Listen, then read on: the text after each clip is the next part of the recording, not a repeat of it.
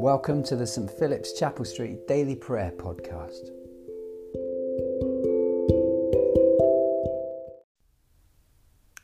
So it's Friday, it's the final day of the first week of this podcast, and uh, really would appreciate any thoughts you might have on it, any feedback. Um, would love for you to, if you've been enjoying it, to share it with others, um, to rate it online. Um, it's meant to be here for us within St Philip's Chapel Street family to encourage us through this season as we deal with the lockdown around COVID 19 and as we try to keep our eyes fixed on Jesus through this time. So, if it's been helpful for you, I'd love for you to share it. I'd love for you to um, uh, comment on it or rate it, and particularly would love to hear if you've got any thoughts about how this could be an even more useful resource for you going forward. Again, we're going to read the psalm together from the Daily Prayer app. So uh, get that open. If you don't already have it, then you can go to your app store, get the Daily Prayer app, uh, and we're going to read together from Psalm 102. So, Psalm 102. O Lord, hear my prayer and let my crying come before you. Hide not your face from me in the day of my distress. Incline your ear to me. When I call, make haste to answer me. For my days are consumed in smoke, and my bones burn away as in a furnace. My heart is smitten down and withered like grass, so that I forget to eat my bread. From the sound of my groaning, my bones cleave fast to my skin. I am become like a vulture in the wilderness, like an owl that haunts the ruins. I keep watch and have become like a sparrow solitary upon the housetop. My enemies revile me all the day long, and those who rage at me have sworn together against me. I have eaten ashes for bread and mingled my drink with weeping, because of your indignation and wrath. For you have taken me up and cast me down. My days fade away like a shadow, and I am withered like grass. But you, O Lord, shall endure forever, and your name through all generations. You will arise and have pity on Zion. It is time to have mercy upon her. Surely the time has come. For your servants love her very stones and feel compassion for her dust. Then shall the nations fear your name, O Lord, and all the kings of the earth your glory, when the Lord has built up Zion and shown himself in glory, when he has turned to the prayer of the destitute and has not despised their plea. This shall be written for those that come after, and a people yet unborn shall praise the Lord. For he has looked down from his holy height, from the heavens he beheld the earth, that he might hear the sighings of the prisoner, and set free those condemned to die that the name of the Lord may be proclaimed in Zion and his praises in Jerusalem, when peoples are gathered together and kingdoms also to serve the Lord. He has brought down my strength in my journey and has shortened my days. I pray, oh my God, do not take me in the midst of my days. Your years endure throughout all generations. In the beginning, you laid the foundations of the earth, and the heavens are the work of your hands. They shall perish, but you will endure. They all shall wear out like a garment. You change them like clothing, and they shall be changed. But you are the same, and your years will not fail. The children of your servants shall continue, and their descendants shall be established in your sight. Sometimes you can see an obvious connection between the psalm and either the Old Testament uh, or the New Testament, and sometimes both in the readings that are set for today. And I think Psalm 102 is a great example of that. This guy is clearly going through a really difficult time. Uh, I don't know if you've ever been so down that you've forgotten to eat. That's what this guy is going through. I don't know if you know what it's like to have your bones cleaving to your skin because of your groaning. Uh, but this guy is going through a really difficult time, and it would appear that he feels like he's quite close to death himself. It would seem uh, that in the middle of his life, verse 24, he's brought down my strength in my journey and has shortened my days.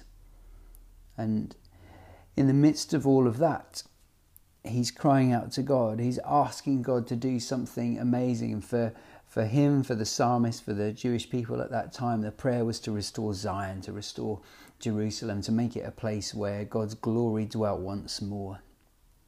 And maybe for us, as those followers of Jesus, it's a prayer uh, that many more people would see Jesus for who he really is as King of Kings, as Lord of Lords, as the one who came to demonstrate the goodness and love of Father God here amongst us. And maybe that's our prayer that in the midst of the death and the destruction that we're beginning to see around us as this horrible virus attacks more and more people, that we'd, yes, be praying for protection, but also we would be praying for a mighty move of God's Spirit to draw people back to Himself. Just as the psalmist was praying that Zion would be restored, that we might be praying that God's glory, the name of Jesus, might be known, that people might have hope because of Jesus. And the link then with the Old Testament reading is the fact that God, even though He's in a high and holy place, verse 20, from the heavens He beheld the earth, that He might hear the sighings of the prisoner and set those uh, set free those condemned to die. You see, God is listening out for the sighings of prisoners, for those condemned to die, just as He was listening out for the Israelites as they were groaning under the oppression that Pharaoh was beginning to bring on them. And as Moses and Aaron stood and asked for them to be set free, and as things got more and more difficult, God was listening, God was present, and God was there. And then you can connect that also to the New Testament reading in Hebrews chapter 10.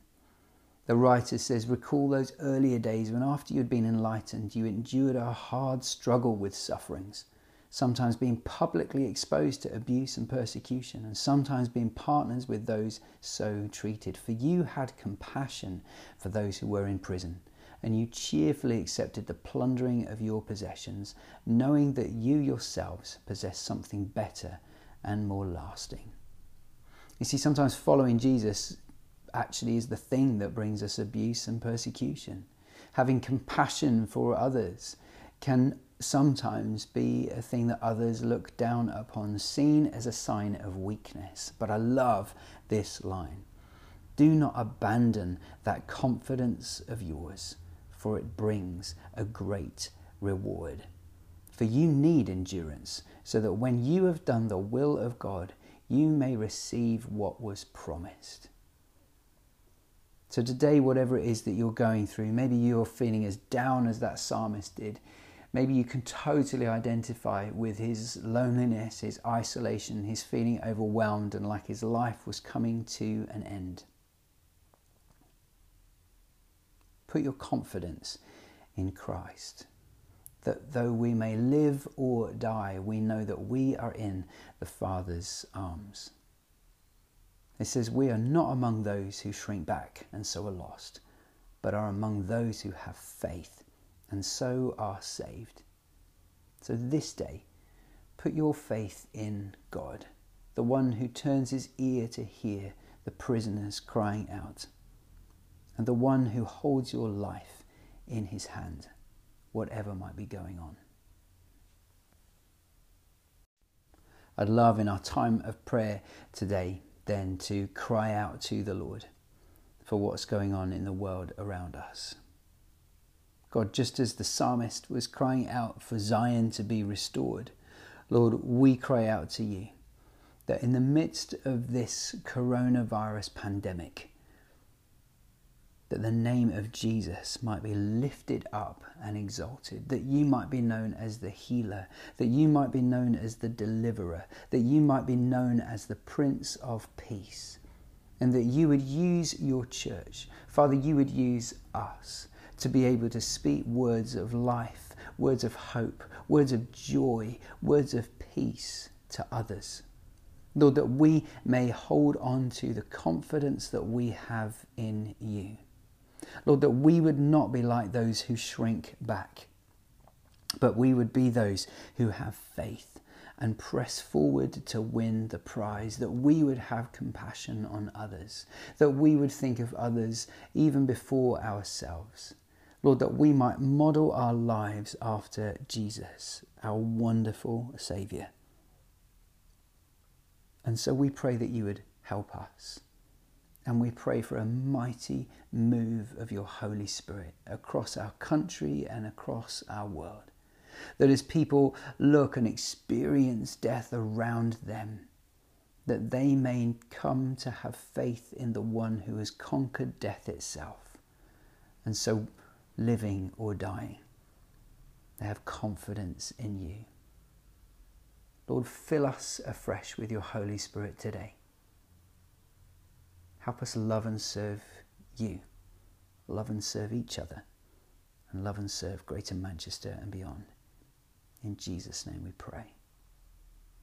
Amen. Let's finish as we always do with the words of the Lord's Prayer. Our Father in heaven, hallowed be your name. Your kingdom come and your will be done on earth as in heaven. Give us today our daily bread. Forgive us our sins as we forgive those who sin against us.